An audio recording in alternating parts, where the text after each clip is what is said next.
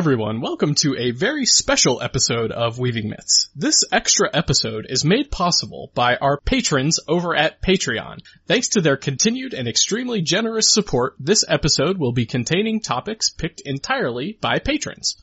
For those of you that don't know, Weaving Myths is a podcast focused on tabletop role-playing games, and specifically, playing them through the play-by-post format.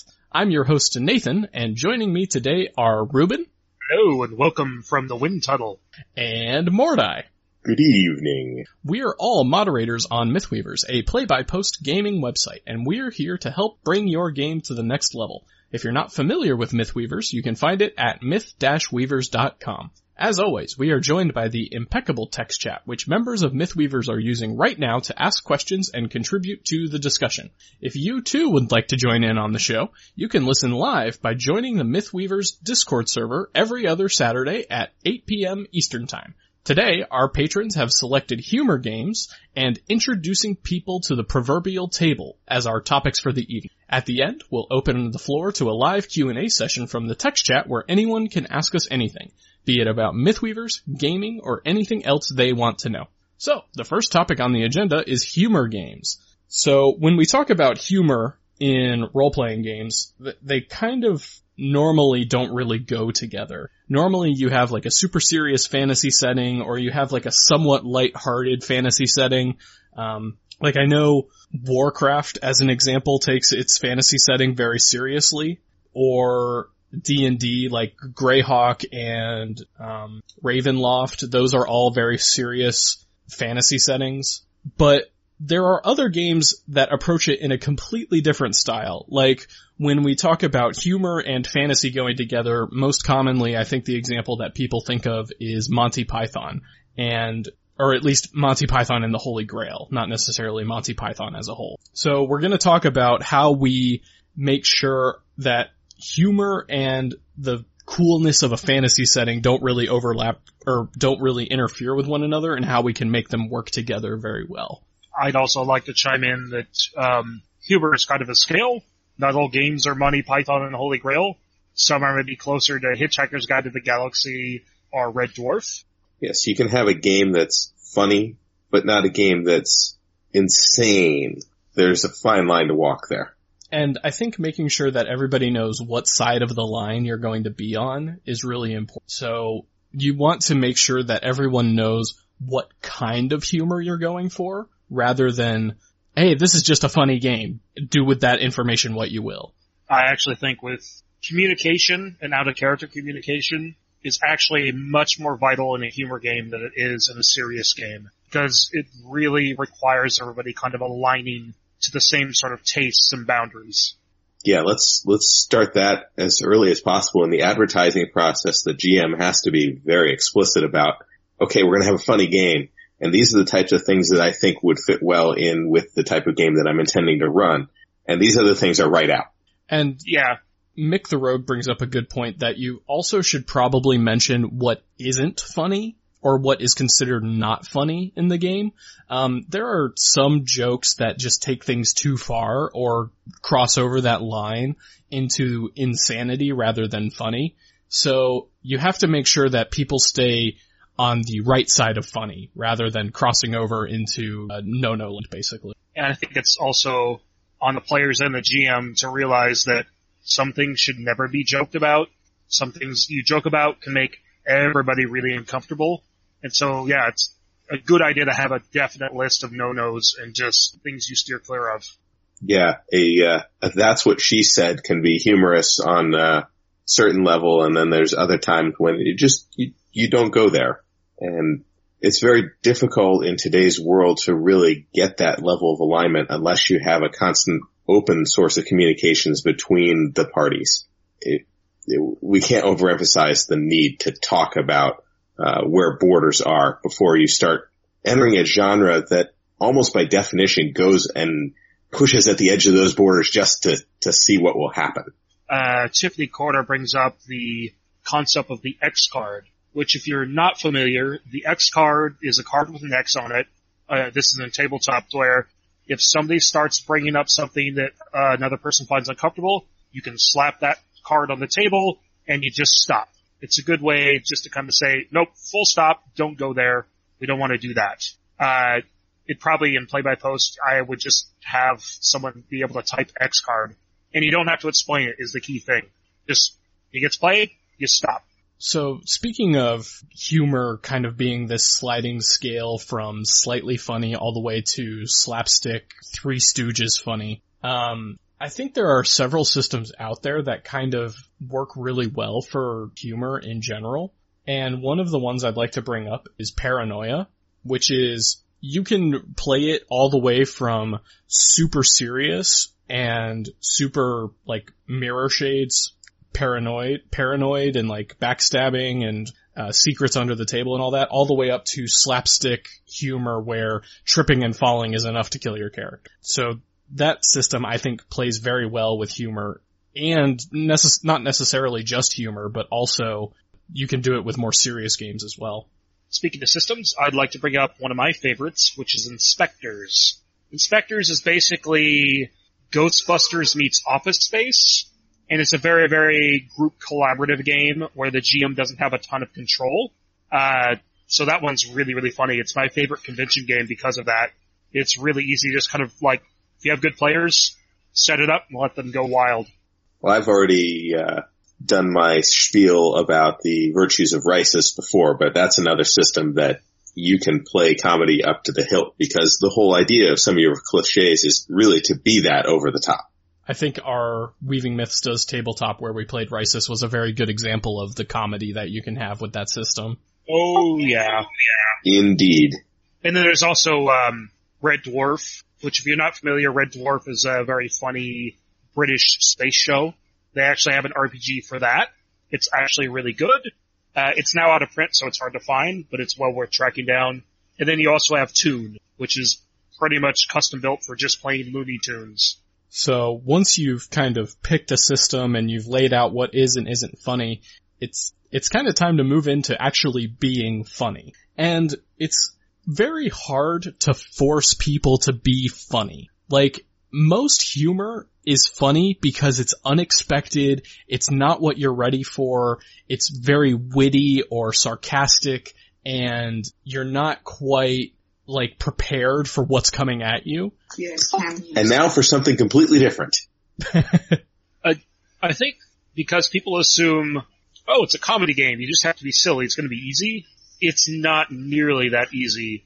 I would actually say comedy games are one of the hardest ones to run because you kind of have to be constantly on, and the GM has to be really good about thinking on their feet and kind of coming up with uh, pushbacks. It's like they say, comedic actors usually make very good dramatic actors because dramatic acting is actually less hard than comedic acting. Well, let's start with a very simple. I mean, the obvious gag type comedy, things like slipping and falling on banana peels, I mean, that can be emulated fairly well with failed skill checks something that happens all the time, but there's ways to describe it in a way that's not just, oh, okay, I, I, I drop my sword, but to, to actually make it amusing. And, and, you know, that's kind of the, the counterbalance. You can, you can find value in failure in a comedy game almost more easily than you can find it in a more serious game. So I have a small story I'd like to tell in, in that vein. So I'm running for my real life tabletop group a campaign that I wrote, and one of the parts of the campaign is they were trying to sneak past an ogre. And instead of making it like this super tense moment, I wanted to kind of make it more funny than something that they needed to really be worried about. So they're going along and they all roll sneak checks except for or well, they all roll them, and everybody succeeds except for one character in the group. And this was a perfect opportunity for me to say to the group that they were, um, talking amongst themselves. They saw the ogre. Oh God, I'm telling this story so bad, but they were having a conversation amongst themselves, and jokingly, one of the characters punched another one in the shoulder as they're trying to sneak past this ogre.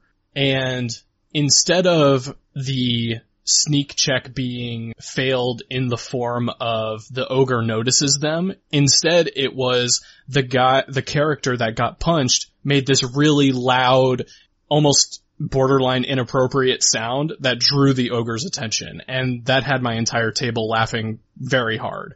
Um, and that was, that was a collaborative effort between me and my players. And I think that's true of a lot of comedy. It's not just one person making jokes. It's everybody kind of working together to make a situation more hilarious.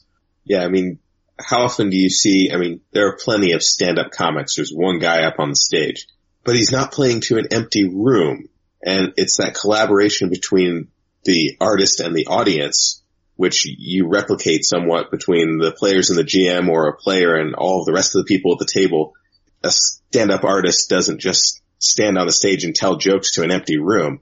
He has to have that audience laughing back, enjoying the humor in order for it to be actual humor.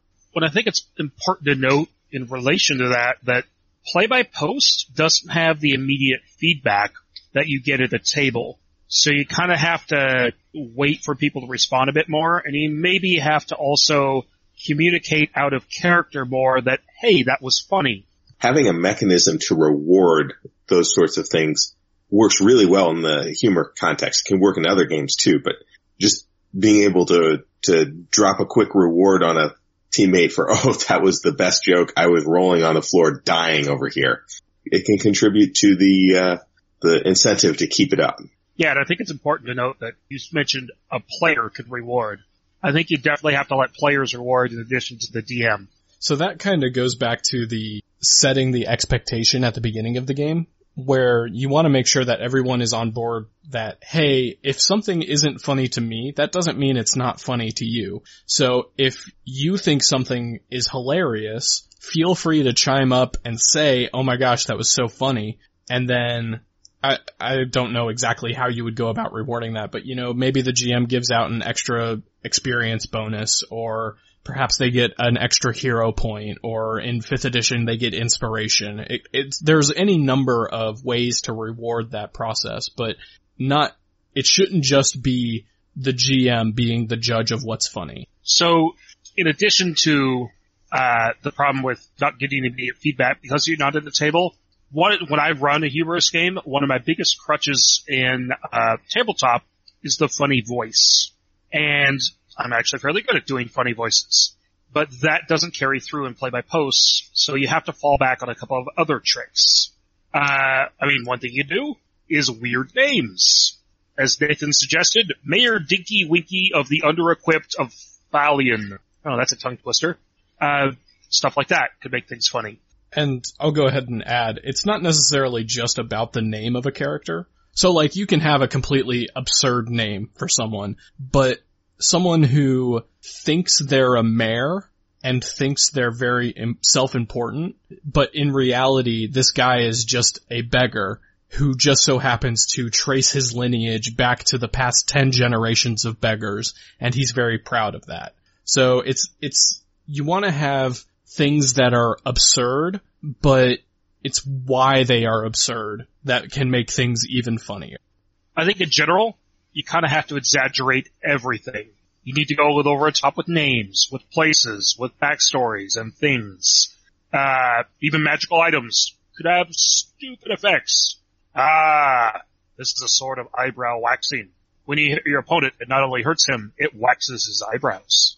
I think classic com, well, I say classic, but um, classic comedy examples are really a good place to look for references for this type of humor that we're going for. Scooby-Doo villains, Austin Powers, uh, maybe you guys can help me out and name a couple other examples. Oh, the Dungeons and Dragons cartoon. Uh, Hitchhiker's Guide to the Galaxy. Uh, Three Stooges, uh, is an obvious one. Abbott and Costello. Charlie Chaplin. Oh, you know what? Oh, Evil you know. Dead. Pink Panther. The movie or the cartoon? Yes. Yes, but more the movie. Oh, and of course, Looney Tunes, especially Roadrunner and Coyote. Actually, Coyote is the big number one king of the example of the critical fumble in a comedy game. Yeah, Tom and Jerry will hit that too. How many times did Tom step on that rake? well, it's a Simpsons proved the first time it's funny, second time not as funny, eh, then it gets unfunny. But about the sixth or seventh time, it's really funny again. Oh my god, you killed Kenny! But it's interesting how that works though, because the first, first time it's hilarious. The second time it's not, it's still kind of funny. And then it fades from being funny, and then it comes back to being funny because at that point, it's a repeated recognizable joke. So the, oh my god, you killed Kenny joke, it's funny because everybody recognizes it. And it's been running for so long that people know they're expected to laugh at it and be funny, and it's expected to be funny.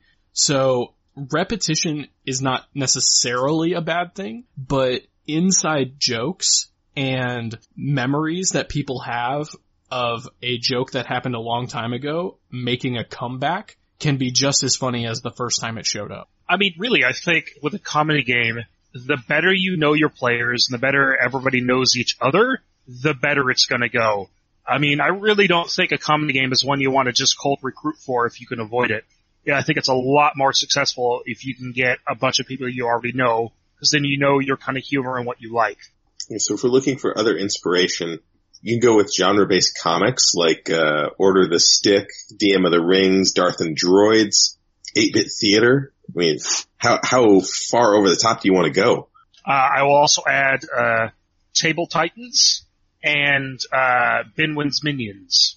Actually, Binwin's Minions has really, really good examples of how to make death and resurrection funny. And you know, it's not like there's any shortage of people out there playing tabletop role-playing games who are funny. I mean, I, I've only watched a couple episodes, but Critical Role is another one that they have several jokes throughout the course of the, the show. It's not, I wouldn't call it necessarily a comedy game, but it definitely has jokes in there that are good examples of how to make like D&D funny. Uh, and there's also Harmontown, which is also quite funny. Although with both of those, I would caution those guys are professional comedians, professional comedy writers, and professional voice actors. Be careful you don't set yourself up to an unreasonable standard. Yeah, I mean, there are also plenty of good uh, comedic books in genre as well, but I, I think that falls into the same category of the books that people read that are really good. These guys have been writing for a long time and they really know their craft. So don't expect that you're going to be Sir Terry Pratchett out of the box no matter how good Discworld is and how much you really, really love the humor. I was actually yeah, just I mean, about to go to Terry Pratchett. He's a great example of his stuff is hilarious, but being able to craft comedy on a level that he does is an unreasonable expectation. Yeah, I was gonna go there too. And he's also a really good example of he turns a lot of tropes on their head. So like Rincewind, most of your wizards are really good at magic and used to kind of solving encounters with magic. Except Rincewind is a terrible wizard and a coward.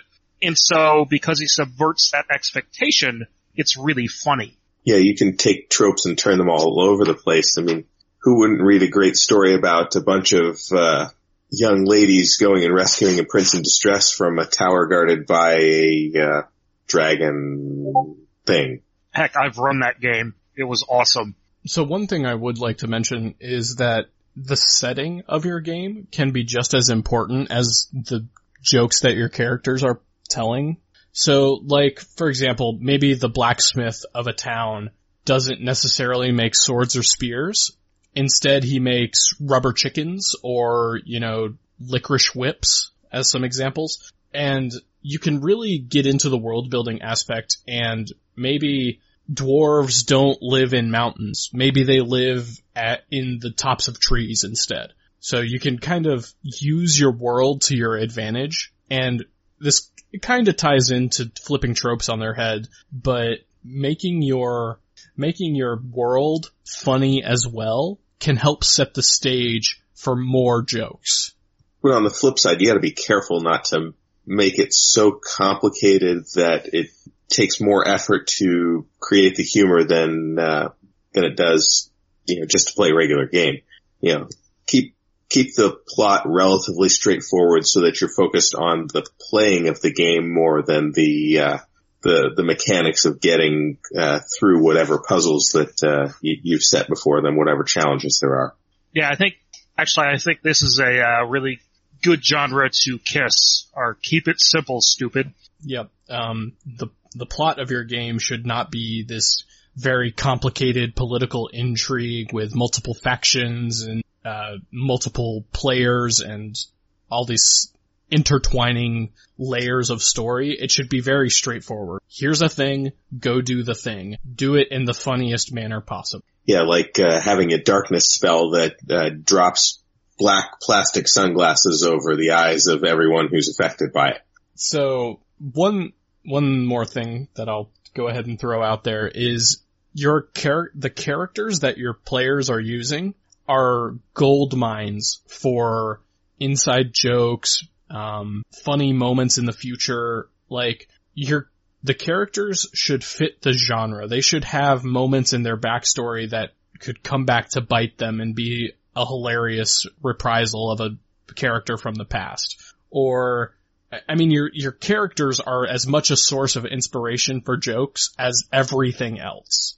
Yeah, we had a uh, gnomish sorcerer named Grimple in one of our games, and he was completely absent-minded um, and was in pursuit of uh, long lost relative uh, by a different name who was a even greater sorcerer, and you know, his his complete inspiration for uh, who he was and who he wanted to be. Uh, and then he realized about three years into the game, oh yeah, that's me. And it was a great moment. He had completely forgotten his own identity because he was so absent-minded. Had a uh, little birdie in my ear remind me about one of the things to be very careful with in play-by-post specifically is tone because you don't have one. And it can be very easy to have something that was meant to be funny in a certain way misconstrued in a different way that's not funny. So you gotta be choosing your words with care. Yeah, I mean, I think this just goes back to, I think, first of all, comedy is a little difficult. And then I think transferring it to play by post just makes it even more difficult. Uh, I would say this is maybe one of the more master level kind of games. And it's not even just a master level game to run. I think it's a master level game to play in as well because the expectation on your players is so high. It's not just the GM that has to do an excellent job. You, first of all, want players who know each other very well, have gamed together at least probably three or four times in the past, um, who have a means of communicating that allows them to express why they think things are funny. Or like if so in play by post you make a post. Having a way to talk about the post after it's made and explain oh my gosh I think that's hilarious is a really important tool. But ultimately it comes down to this is not something that six or seven random people should just show up and start doing on their very first session. Oh, absolutely not. I could see that going so badly. So yeah, if I were if I were to run a game like this on play by post, I would not advertise for it. I would make sure I picked my players extremely carefully and made sure I gave them as much information as possible up front to let them know this is the kind of game we're going into. This is the tone. This is the expectation for what is and isn't funny. Like, this is not something I would want to pick six random people I've never gamed with before. Alright, well, do we have any final thoughts before we move on to the next topic? Only that we talked a lot about fantasy and comedy works just as well with a lot of other genres. I think Red Dwarf, Hitchhiker's Guide to the Galaxy, The Orville, and a bunch of other shows prove that. I'd also go as far, I am not a huge fan of this movie, but Shaun of the Dead was a comedy zombie movie, and I, I, I worked for some people. I didn't particularly enjoy the movie, but I know a lot of people thought it was really funny. You can also work comedic elements into other games that are more serious, but not necessarily meant to be played perfectly straight to the hilt. Um, having a great comedic interlude can break up tension in a way that uh, helps propel the game forward because it, it, takes away a sticking point that was making it hard to uh, to act in. So keep those ideas in your back pocket.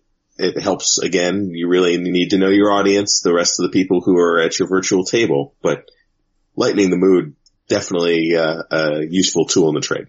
Alright, and with that, I believe we are going to move on to our next topic, which is introducing new people to play by post, tabletop role playing games, just getting new people into the hobby. And I ha- I didn't write a lot of the notes for this topic, but so I'm gonna let Ruben lead us into the topic. Alright, so, um, when you're introducing new people, the first thing to really realize, alright, so introducing new people is a valuable skill to have as a GM, but it's not an easy one to develop uh, for most people. But I think it's one really well worth developing. And so we're trying to kind of just give some general advice. And just to start things off, you really have to realize you're an ambassador for our hobby and not any one game. You're here to sell the idea that role playing is really awesome because it is, and you can't do that if you also at the same time go, oh, don't play that game, it's terrible. Especially if that new player might actually really enjoy that game. So realize that you're not selling any one game, you're actually selling the hobby of it, in of itself. The fun is being with and interacting with other people. And that is gotta be first and foremost on your mind.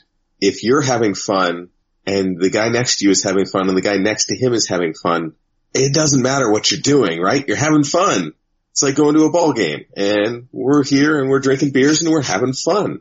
Role playing should be exactly like that. If you're not enjoying what you're doing, you're not going to keep doing it.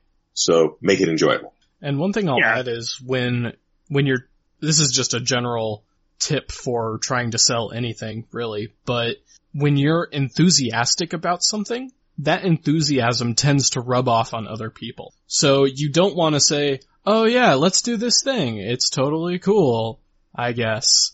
You want to be really excited and really upbeat about what you're trying to get this person or people involved in. You want to say, oh yeah, let me show you this. Here's the book. Look at this pretty art. Hey, you could be this guy. Hey, you could be that guy. Or hey, you can do this and this and this. And you just want to be almost overflowing with information and like potential knowledge just because the more cool things you show your potential players, the more likely they are to say, hey, that would be really cool. I want to do that. Ebullient and effusive. Don't soft pedal. And kind of to that end, if you're going to introduce a new player, first of all, kind of talk to them and see what kind of genres and movies and stuff they like. But if it's at all possible, introduce them to that one system or that one game or that one genre you just love. Because that's going to bubble over as well. And you're more likely to know the rules very well and be able to kind of teach it better. Yeah, that's the next phase. Once you get them to at least sit down at the table with you, you gotta teach it in a way that they can quickly understand and get involved, make a contribution, be part of the excitement. I think that's good advice for any game. Get everybody involved. Yeah, for sure. So once you kind of uh, set your hook, you got them willing to try it out, like, oh, this might be cool. Kind of like, hey, come do this cool thing. Um, the first step I like to do is give a very brief overview of the world, and I'm talking very brief. Uh, if I'm introducing somebody to the Forgotten Realms, I will probably say, oh, it's like the Lord of the Rings, but there's more magic and a lot more races. And you can be a wizard or a fighter or something like that. Just bare minimum kind of basic overview, and then start helping them make their character. And don't go through, okay, now you roll stats, now you pick skills. Instead, kind of do it more as a story. Kind of ask them, you sort of uh, ask them leading questions. Alright, what does your character look like? Is he big and tall with pointy ears? Or is he short with a beard? Or maybe he's really small? Or, you know, what's he like? Kind of basically let them pick races and classes just with sort of leading questions. So once you've kind of established what the, like, so most game systems, or at least to use D and D as an example, there's a pretty set form for going through building a character. You start with race, you pick a class, you pick skills, you pick up equipment, blah blah blah. So you don't want to go too in depth with the rules right off the bat. You want to be able to get the person to say, well, I want my character to do this and say, okay, great, that fits with a wizard. Or, okay, great, that fits with a rogue. And then you kind of lead them to the rules based on what they want to do with their character. Right, and you could do the same thing with more specific stuff like feats and skills. I mean, after like, okay, you're kind of like this, but what is he really good at? And like, oh, I know how to weave baskets. Well, okay, that's professional basket weaving. You go take that skill. Just bottom line, never flood the new player with tons of rules and jargon. Start slow and do it in chunks.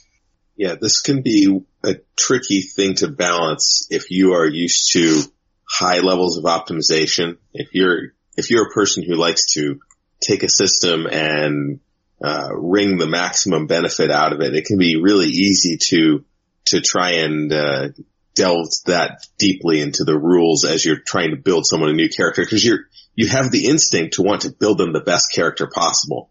They don't have that instinct yet because they're brand new to the game. They're just looking to be able to do something cool. Give them an opportunity to really get into it first. You can always optimize them later. And if you're the GM with a brand new player, I personally have found myself being very permissive with the, okay, well this, this build didn't do exactly what I wanted it to do. Can I change things? Well, you know, typically the answer is no, but in this type of situation, I would definitely make the answer yes. And yes, and here's some ideas for how to, to go about meeting your expectations a little bit better. Help them through that, uh, transition process from novice to experienced player. Oh, definitely. Yeah, you have to, um, yeah, let them make mistakes. Yeah, let them take knowledge basket weaving. Hey, maybe they'll be useful. If it isn't, let them change it. Uh, in most of my games, I give every player, even experienced players, at least five or six sessions to change things. Well, I just started running a D&D game for my regular tabletop group, um, Thursday. And I have an experienced player, but he's never played D&D.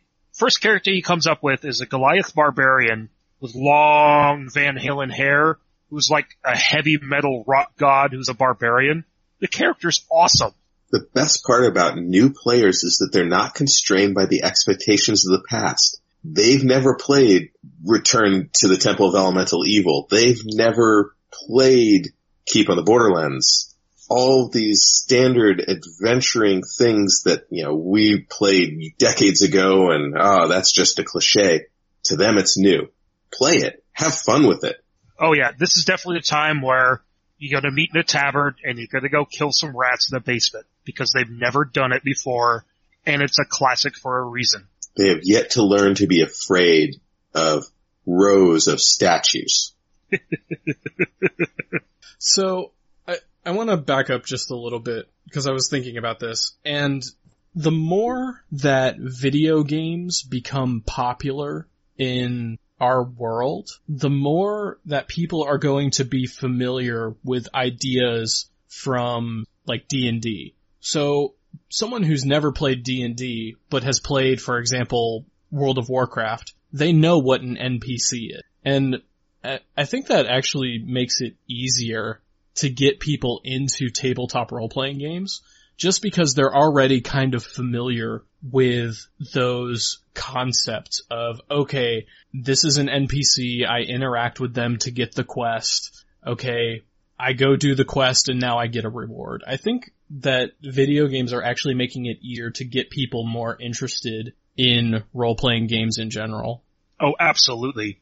And if your new player is familiar with a certain type of video game, uh, make sure that they understand the differences between D&D or whatever system you're using and whatever game they're playing. For example, my brand new player in the D&D game, first time playing D&D, but she played a lot of Skyrim. And so she keeps coming like, oh, I want to be able to do this. I want to be able to do that. I want to be doing this. I also want to be able to do that in addition. And it's kind of hard. It's like, okay, this isn't Skyrim. You can't eventually do everything. You have kind of a niche. Yeah, the, the difference between a single player and a multiplayer game cannot be overstated because many of the single player games are designed to, as the difficulty goes up, you essentially have to become godlike in order to be victorious at the end. A troop-based adventure is designed around interactions where not everyone can do everything and everyone needs each other in order to make the game. I think that's a trap that a lot of new players fall into anyway. They want to try to do everything and then you have to kind of rein them in and pull them back and say, well, hold on. your character can be really good at this thing. Let whoever else take care of that so you don't have to worry about it. Because like Mordai said, in video games, as a single player, you have to be good at everything to be able to overcome every challenge. They have to realize it's a, a teamwork instead of, oh, I have to be able to overcome any challenge that's put in front, which I think is pretty much exactly what he just said, just said in a different way. Yeah. That's okay. Sometimes things cannot be overemphasized. The other thing that I was going to, to say, in addition to, to Ruben's example of, uh, them being familiar with another genre and moving into the, into whatever gaming system is, you've got to be careful to, to break, um, what I'll call set, setting lock early on. You don't want them to be so fixated on, well, this is the way it works in this genre. And so I'm expecting that that's the way it has to work in your game. Fix that problem early on. Don't let it fester so that you're halfway through the game and they're still fixated on uh, gnomes are this and elves are that when they're in fact not. So, kind of going back a little bit, once your character, once you've got the new player to make their character, the character's made, get the dice in their hand as fast as you can. All you have to explain is the bare minimum rules to get started. Like if you're doing D&D, you just like tell them, okay, you roll a D20 and you add your modifiers. If you're rolling fate, you pretty much tell them, take the skill, roll 40 fudge, and add them together. Just do the basics and get playing. And then you can kind of structure that first adventure around showcasing all the various mechanics. Using cliches here is vital. So like most, if you're introducing a new player to the game, you already know all the cliches, but a new player, they don't. So there's a reason they're cliches though. They're really good for getting new players in the door. So you start in a tavern, there's some goblins in a cave, go deal with those goblins, come back and we'll give you a reward. That is extremely cliched for us, but for new players, that is one of the easiest ways to get them actually doing something with the game. Exactly. In many of those early adventures, if you're taking a pre-generated module are structured around teaching the game. I mean, I mentioned Keep on the Borderlands early on. There's a reason it's B1. It was the first one they put out and it's got that motif. You start here, you move on to this. It's not guaranteed to be linear, but it gives you a way of kind of directing traffic so that they don't have to think about the whys and can focus on the hows just enough to get them over that initial hump. So I'm actually going to specifically point out the D&D starter set for 5th edition because the first adventure they have, keep our uh, Lost Mines of Phandelver, is amazing as a teaching tool. And in the adventure, they will go through and give the DM advice, like, okay, we're going to do this kind of thing now here, and like have all the players do this. But now we're going to do it slightly different way. And they teach by doing, which is the best way to do it. Just start introducing different aspects of the game system and the world in small chunks.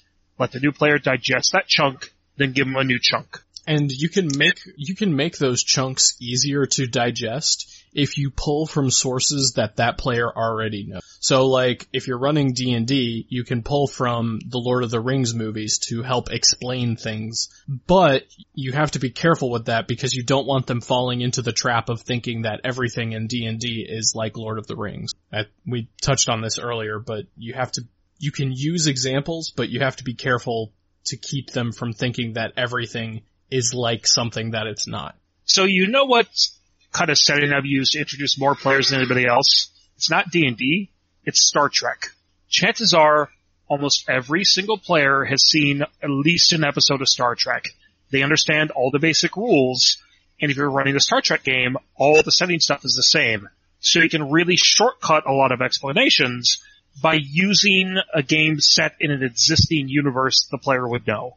I think nowadays for the fantasy example, we would probably use Game of Thrones. Oh yeah, that's not bad. Especially gets them over the hump of character death because, well, you know, it's just an expectation. Job hazard.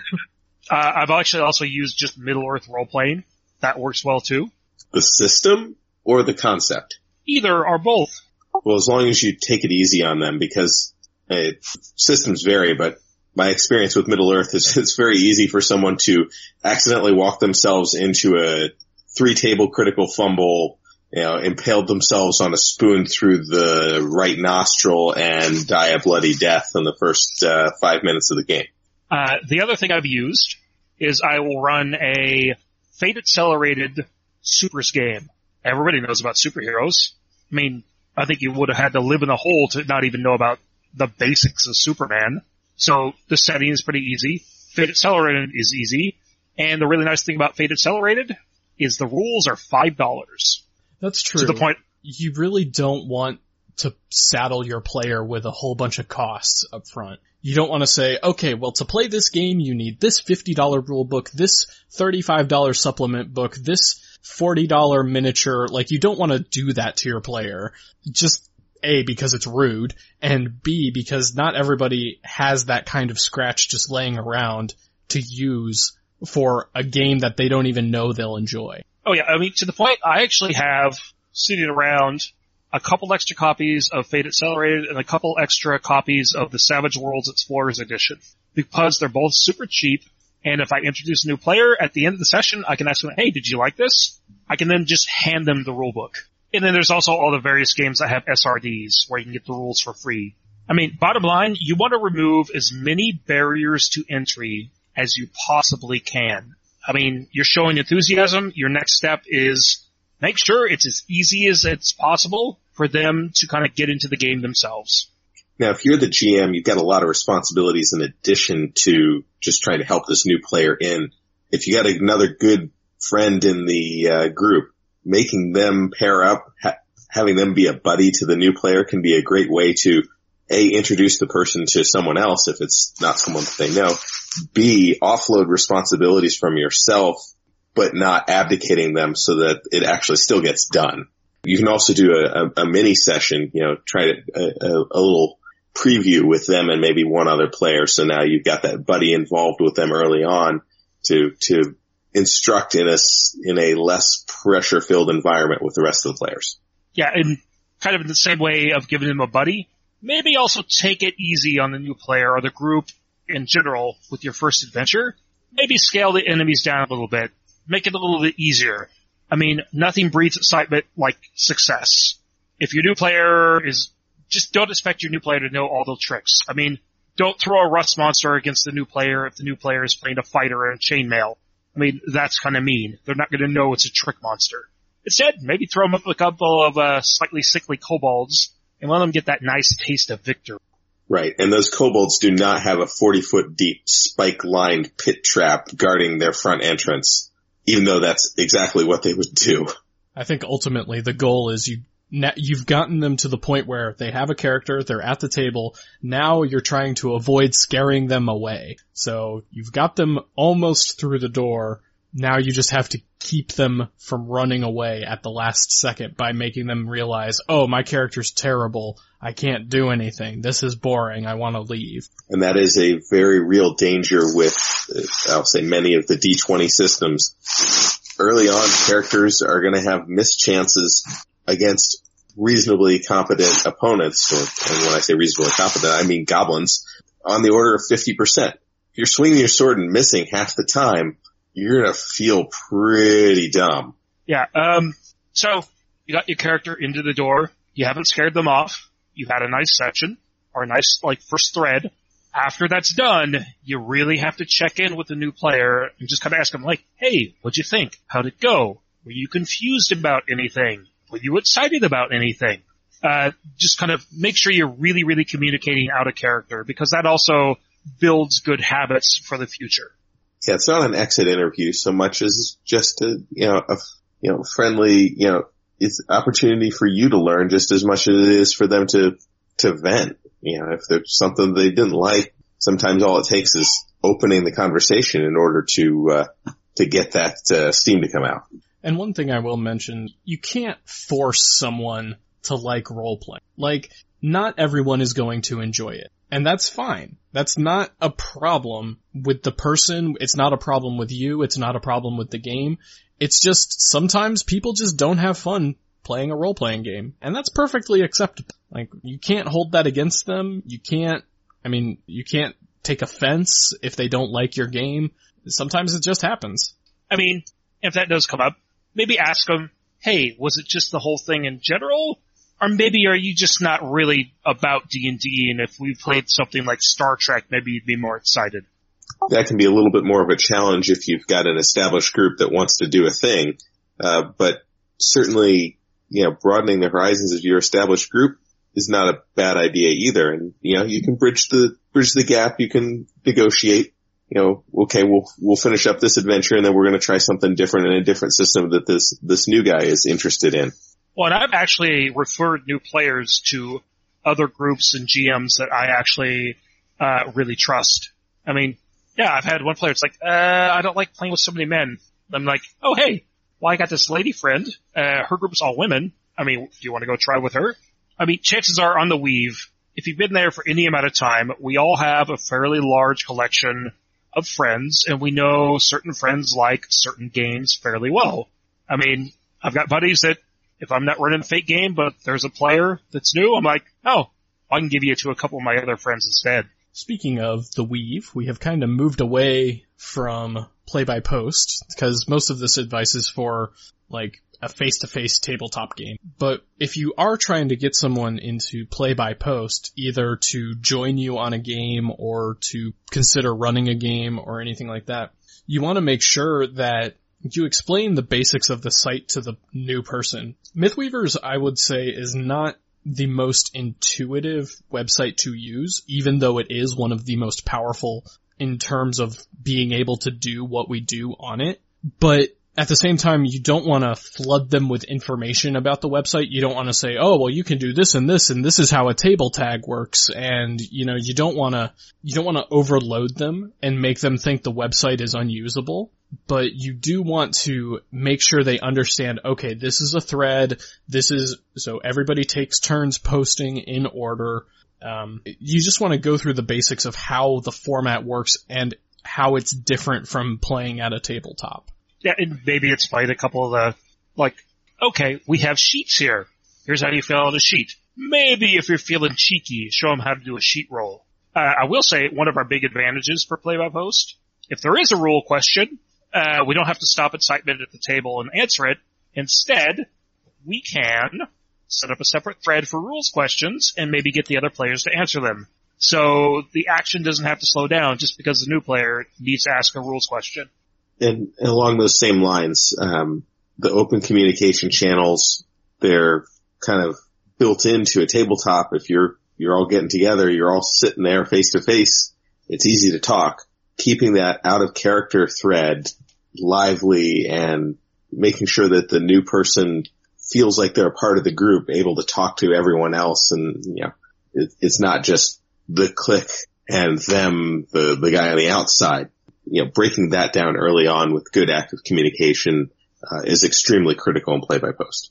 And speaking of the open communication that Mythweavers allows for, it's super easy that if you, or it's super easy to send someone to an already existing game. So like if you're a reader in a game, or if you're playing in a game currently, just send them the link to the game so they can read it and get an idea for how the game flows and how it works.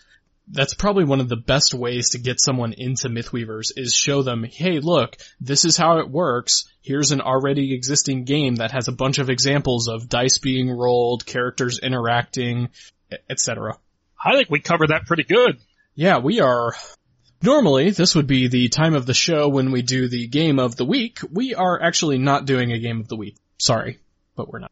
So instead, before we move on to the Q&A session for the evening, I want to take a moment to let everyone know about a little bit about the future of Weaving Myths. Uh, next week we will be doing episode two of Lost Mines of Phandelver, and the week after that we will be going back to our bi-weekly schedule of regular episodes. I certainly hope that everyone will join us for the first episode of Weaving Myths Season 2. That is going to be on February 3rd at 8 p.m. Eastern Time. Uh, season 2 is going to last until the end of May, after which we'll be taking a break for a couple of months to prepare for season 4, or season 3, which will be starting in August. So Kibby says, as a patron, he demands a game of the week. All So here's a game of the week. The Eagles Vikings game on Sunday. That is my game of the week. Oh man, I am so hoping my Eagles win. Go Vikes! Oh my god, no, you did not. Oh, I did. No. Hey Nate, I'm with you. Because as a Packers fan, I'm always gonna vote against the Vikings. Well, unless they play the Patriots, and then I have to root for the Vikings. That's fair. Fair. Go Pats. Oh my god. Yay, go Pat! And that's more heartfelt than uh, the Vikings. I just like uh, guys in cool horn helmets. it's my scan showing through. Yeah, you know, at least, at least I'll give the Vikings one thing. They're from the Midwest, where we do football for real. In a dome. It really, I just want the Patriots to lose. Hey Kimmy, you asked, you asked for a game of the week. I gave you a game of the week. You did not specify. Alright, let's move on to the question and answer segment. It's everybody's favorite time of the show. Uh, so before we get to the questions and answers, we have the mandatory question, which is what is making us happy this week? Well, I'll go first. After several years of dealing with some shoulder pain, I finally actually got back into lifting weights and the shoulder pain is gone after two weeks. I don't know why I didn't do this sooner, but it's a great thing. That's awesome. Uh, for me, uh, I just started running a new D&D campaign for my tabletop group, half of whom have never played D&D. It's super duper fun. Yeah, and it's been great seeing what the players came up with. I mean, my longtime friend and player who's never played D&D, Goliath Barbarian, who's a skald, who looks like kind of a huge, tall Eddie Van Halen with a sweet magical guitar, and his brother is a dwarf with two warhammers. He's like a thunder cleric. He plays like the rhythm.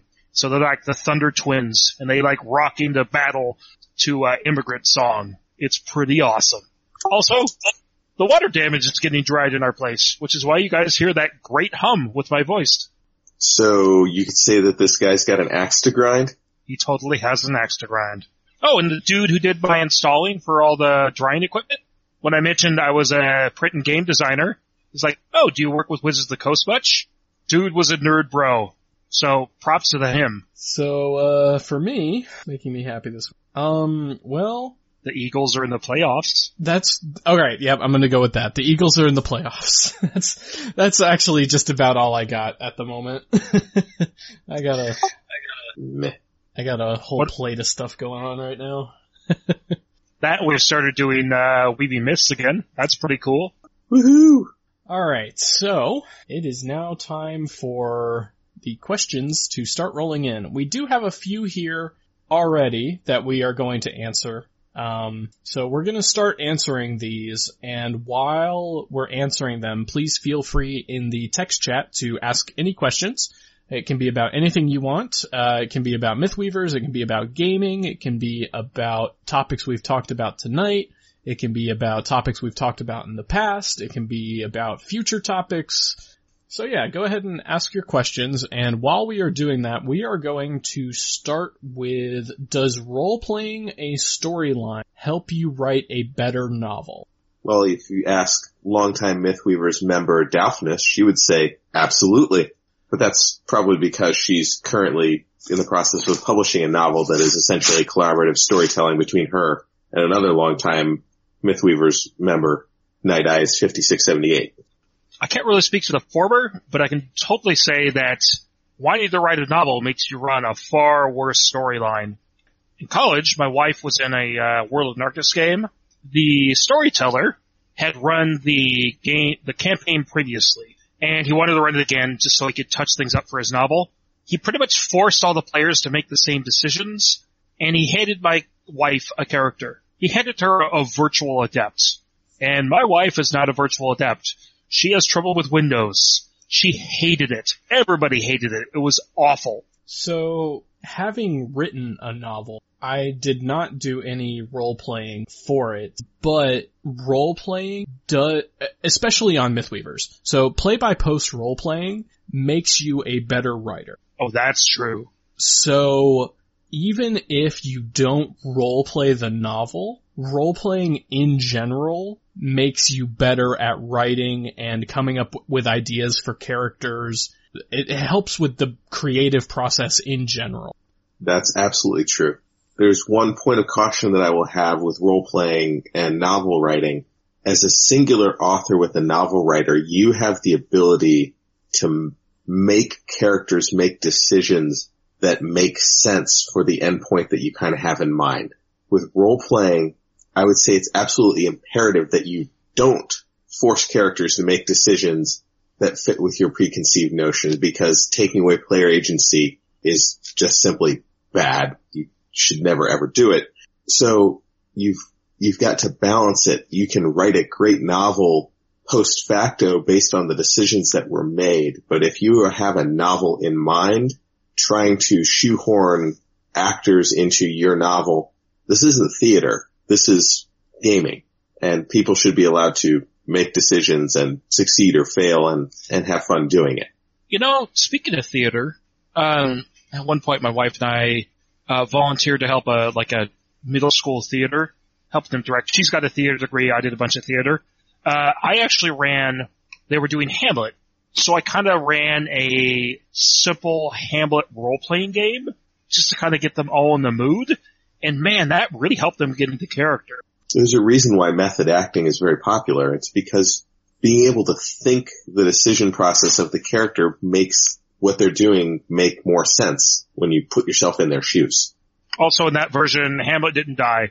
And I think Cordelia saved Hamlet as long as he didn't ride off into the sunset with Rosencrantz and Guildenstern, we're probably okay. I would totally do that. That's an awesome ending. What about Ophelia? Ophelia's got to be there on a horse too. Eh, I don't know. She resurrects Horatio and runs off with him. okay. So our next question is, is role playing a creative outlet or a creative smotherer? And honestly, I don't know how it could be a creative smotherer unless you are playing under a GM that is forcing you to make decisions that you wouldn't by yourself. Yeah, for the most part I agree. Except there's been a couple of times when I took on maybe three or four more games than I really should have, and it started to kind of become a grind just to keep up. But yeah, for the most part, oh man, I I love getting into my uh, posts each day because you know helps me think of things for my own home games. You know, that's actually a good point. I didn't really think about that. But I've been, I'm slowly working on the sequel to the novel I mentioned earlier, and I've really been struggling to work on it lately. But I've also really been struggling to make posts with Mythweavers. And I know it's partially that time of year where things slow down anyway, but that's interesting. I've I've not really thought about it that way. I wonder if I just have too much on my plate. Yeah, I mean, it can get to the point where it becomes a real drag, not because the role playing is drag, because it's not. It's a great creative jumpstart. But because there's just so much to do, it can feel so overwhelming. Uh, although for me personally, I love it because all my work is visual in nature and you can't keep working on InDesign for endless hours. You have to take breaks. And for me, I find switching over and doing a post in a game a great work break. Yeah, breaking it up into small chunks is really the key to overcoming that burnout. Um, I've had long periods of time where work has been really busy and so I don't have those little breaks to, to go do something, you know, make a post here and there and I get home and I'm like, I've got nine games to update and I can't think of ideas for any of them right now. And that's the, all the time I have. So I'm hosed. Um, you know, it's those times where you just have to tell your players, hey, going through a bit of a funk here and let's try and, you know, push it as well as we can and maybe give them the opportunity to, uh, to take the lead a little bit. It can take the weight off of you. Yeah, well, I mean, I think my games list right now is 14 or 15 games long. So, yeah, I'm about at that point. I shouldn't add any more games. Hey, you want to play a game? I don't know, what's the system? Probably Risus, to be honest. well, that's pretty easy. I could probably add that. You see, this is the problem. The title of the game is currently written as Merlana wants a dungeon crawl. Oh, you know what? I might totally be into that actually. You know, I still think we need to try and get like all of the staff into a single play by post game. I think that would just be awesome. You know what? I would even volunteer to run it. That's two games you just added to your plate there, Ruben. See, this is why I have that problem. But no, yeah, we'll kick it around to the staff channel, but first off the top of my head, Deadlands.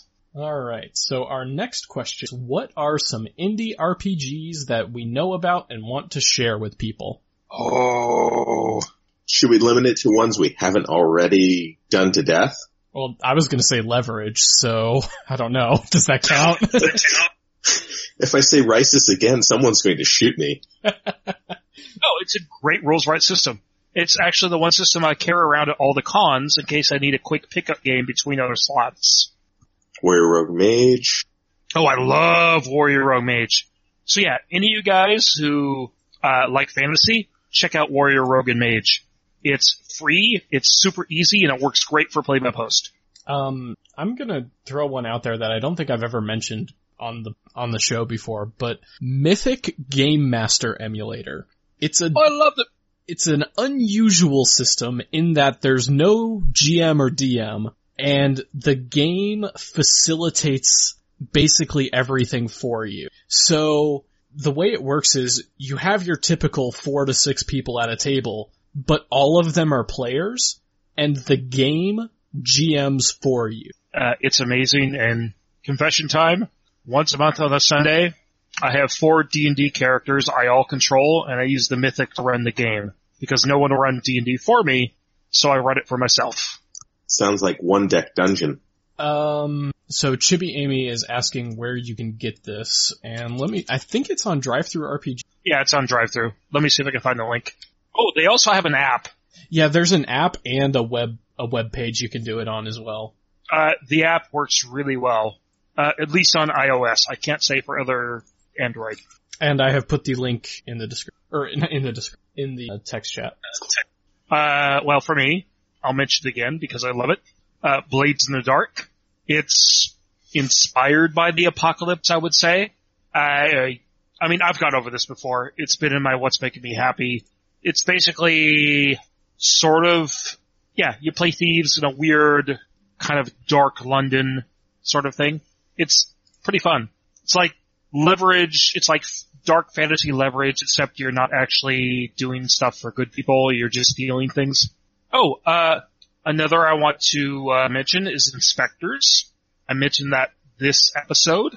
It's a really great kind of Office Space meets uh, Ghostbusters. You're basically kind of like a Ghostbusters franchise, and it plays really easy. The GM doesn't have to do a lot of work. It's really kind of responsive to what the players think. Super fun game. So I'll go ahead and throw out another one. I know I've mentioned this one in the past, but the window is, I think, an extremely underused uh, rules light system that can facilitate literally anything. Given that I'm using it to pl- run a Stargate game on the Weave right now, uh, I will wholeheartedly agree because it was designed for more Victorian horror and uh, uh, Stargate is not that. Oh, you know, I'll mention one I actually worked on recently. Uh, Other Worlds, which is the sci-fi companion to the, um, wait, no, sorry. Other Worlds is the system, and I worked on Superluminary, which is the sci-fi companion to Other Worlds. It's kind of like Fate, only instead of your aspects having to be invoked, you just roll dice for the aspects. It's really nice. It's pretty simple, and it works great for any sort of sci-fi from Star Wars to Star Trek to Stargate. Oh, and Mouse Guard. No, Amy, I am not using the Stargate RPG because I don't need that kind of rule set in order to have a fun, funny game. My game is not about shooting up as many Goa'uld and uh, Jaffa as I can put in front of my players. Ooh, another one I really like is Reign by Greg Stolze. Uses the one roll engine, which actually works really well for play by post because all the players can post the rolls just in post order, and then you use the rolls to determine what actually happens in order. And the setting is just so weird and creative. I love it. Alright, so we are going to move on to our next question. Um, just a reminder that as we are going through these questions, please feel free to continue asking questions in the text chat. But our next question is, what foods do you like to have while gaming? You can't go wrong with Cheetos. Oh, you still can. Uh, so I actually cook for my game group, my tabletop group, every week. And uh, personally, uh, I really like doing like uh, roasts because Uh, they're pretty easy to do ahead of time. I'll just sous vide them and I just have to finish them in the oven. So most of the prep can be done ahead of time. I do a lot of tacos. Um, uh, every once in a while I'll do like steaks if there's not too many of us. Uh, usually I'll do like steamed vegetables. Uh, you know, you can actually bang together a quick roux through a, do a bechamel sauce and do mac and cheese pretty easy. You know, I always, I've always been a fan of chili or pasta. Those are both really easy to just kind of throw together and have a lot of people. Yeah, I, I do chili. But I do chili, I have to do start with my own hot sauce. Then I have to start with my own salsa. Then I have to soak the beans. Then I have to go source the meat. So yeah, I love chili. A lot of prep work ahead of time. Back in college, our gaming group would meet on Fridays and the guys who owned or rented the apartment uh, had a grill and they would go to the grocery store and pick up whatever cuts of meat were readily available and and we would grill every Friday. Uh, and aside from the time when Josh almost burned his entire face off by adding lighter fluid to a lit pile of coals, uh, it was a good experience. Uh, meanwhile, a later gaming group when, uh, when we had, uh, my wife and I had grown up and gotten real jobs. Well, actually, I guess no. she was still in graduate school. I was still in school. Uh, so, um, we had a friend who had an apartment and he was an excellent Thai chef and oh my goodness, we could eat well for months on end. I did have a lot of success with like we went to it was we didn't do anything fancy. We just went to the Walmart deli and we got a bunch of fresh meat, fresh cheese, and then we did a build your own sub night and that turned out really good. Everybody got to put exactly what they wanted on their on their sandwich yeah, that's my I don't want to cook this week meal. Works well. Oh, the other thing we'll do is uh, build your own uh, potato night. Want us to bake some potatoes and I'll have like crumbled meats and cheeses and vegetables and all this stuff. That worked really well. And then once, maybe once every other month, especially if it's about time to print new character sheets, uh, we'll do fondue night, where everybody just brings a little something to dip into the fondue and I'll do a, like an oil fondue and I'll do like a uh, cheese fondue. Yum. I'm I'm gonna have to be a non-traditionalist and say I'm not a big fan of pizza with gaming. Pizza's a fallback for me. It's pretty greasy, so it's easy to grease up your sheets. Well, you know, a character sheet's not official until you spill something on. Well, yeah, true. My my main objection to pizza is the getting up every ten minutes or so to go get another slice. It, it gets very interruptive. Yeah, at the same time it's pizza and I kind of love pizza, so. We'll oh, do, there's nothing wrong with eating pizza. But I mean, the one thing is, every once in a while I can just declare pizza night, which is the night when everybody else pitches in money and I don't have to pay for dinner. So that pizza is doubly delicious. Free is flavorful. That and Portland has so many really good pizza joints that deliver that, yeah. Man, now I want pizza. Fortunately for you, it's only what, 8 p.m.? You got a chance. Oh man, the Schmeats is open until at least 1 a.m. Alright, let's move on to our next question. Do we prefer all day gaming marathons or more frequent shorter sessions? God, who has time for an all day session? Back in college, we would start gaming at 6 p.m. and finish in time for breakfast. But, um, yeah, I, as you get older, you, you start having responsibilities and the kids look at you weird when you're uh, stumbling upstairs at 5 a.m. So, um, yeah, shorter sessions, more frequent, more social. Yeah, back in the day, I could, we would start at, like, like Mordai said, we would start at 6 a, 6 p.m. and it would be 3 and 4 in the morning before we crashed, but yeah, that darn being an adult thing. So, yeah, the whole being an adult thing. But my long-term gaming buddies and I, every three months, uh, so I have, um, two of my friends, both of them are in timeshares with the same company. And so they have points they usually have to use up or lose them. So every three months, we will rent a couple of suites on the coast and we'll do a three day weekend gamer weekend where all we do for three days is game. And it's awesome. Usually one day we'll do an all day D&D session and then we'll just round it out with a bunch of board games and magic. Sweet. Yeah, I'm super jealous of that. That sounds awesome. Yeah, it's called Two Incomes, No Kids. Yeah, dinks are lucky. Um, once you have to play uh, man-to-man or zone defense, you're pretty much out of luck. Yeah, no, I have to sub in for my sister every once in a while. Alright, and we have one last question from Chibi Amy, and Chibi Amy wants to know what made us decide to run the Mythweaver site. So two things about that. First of all, it was Rodrigo's decision to start the site. And second of all, we're not really supposed to talk about it. There was a dispute in the past on a different website that Rodrigo split away from that website and created Mythweavers. Uh, we we really can't go into much detail about that. I will say it's really fun to be involved with. Oh, definitely. Oh, definitely. Right. I think we all joined this because we were having fun playing and helping out with uh, a community project is uh, is something that is just a way to give back. So I'm glad to be helping.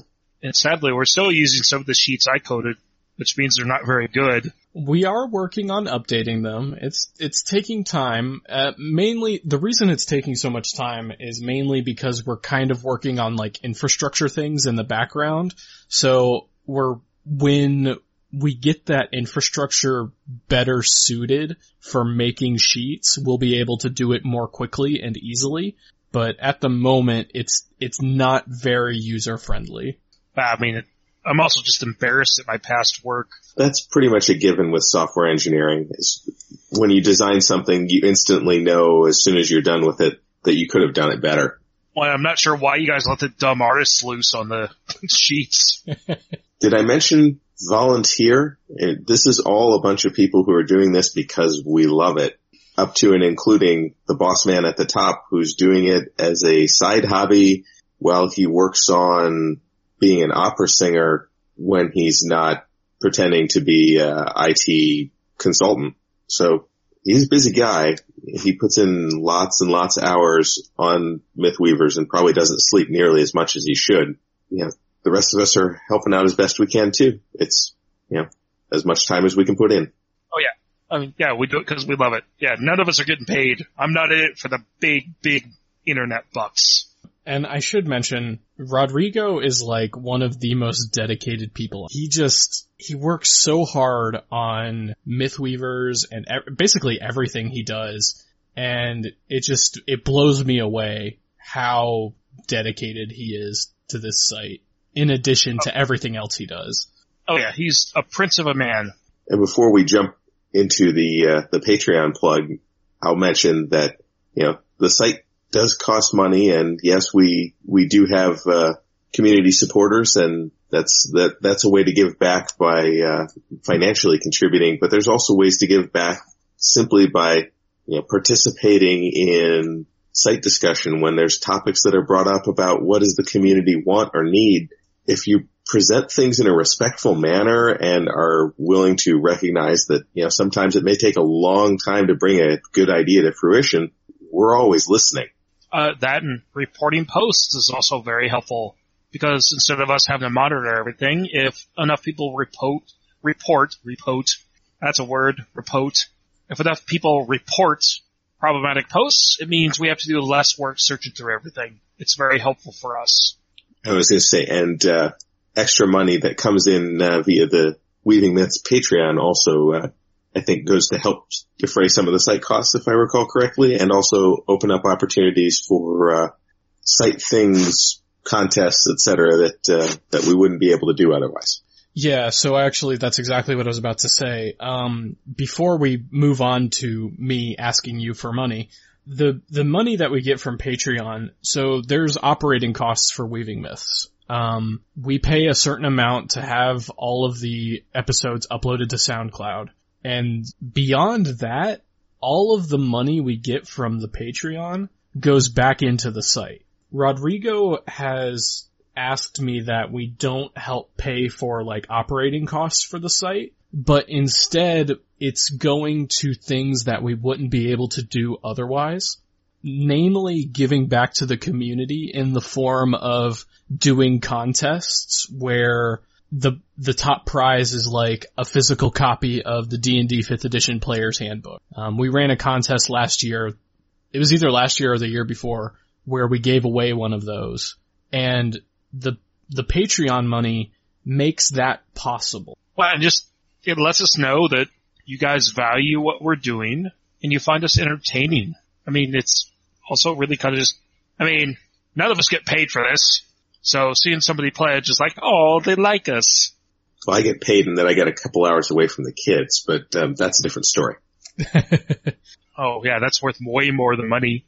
Alright, let's move on to the asking for money thing. Before we wrap up for the evening, I'd like to take just a moment to remind everyone that this episode of Weaving Myths is made possible by our Patreon. We have several tiers of rewards ranging from us taking your topic suggestions more seriously than non-patrons all the way up to receiving a free copy of my latest novel. This episode in particular is a great example of one of the rewards of becoming a patron, which wouldn't be possible if we hadn't met one of our per month goals on Patreon. Also, next week we'll be doing the second episode of Lost Mines of Phandelver, another special reward made possible by our Patreon. Contributions start at as little as $1 per month, so it doesn't take much at all to show your support. If you haven't checked out the Patreon page yet. It's super easy to get to. You go to patreon.com slash mythweavers. And one last thing I should note, Weaving Myths is, always has been, and will always continue to be free. Full episodes are always uploaded to SoundCloud within two days of the episode being recorded, and all normal episodes will always be available for download or streaming free of charge. So, thank you so much everyone for joining us today. It's been a blast and we appreciate all of the comments and questions from the text chat as always. I'm Nathan and I've been joined by the magnificent Mordai. So long, and thanks for all the games. And Ruben. Later. Thanks for listening and keep on weaving those myths.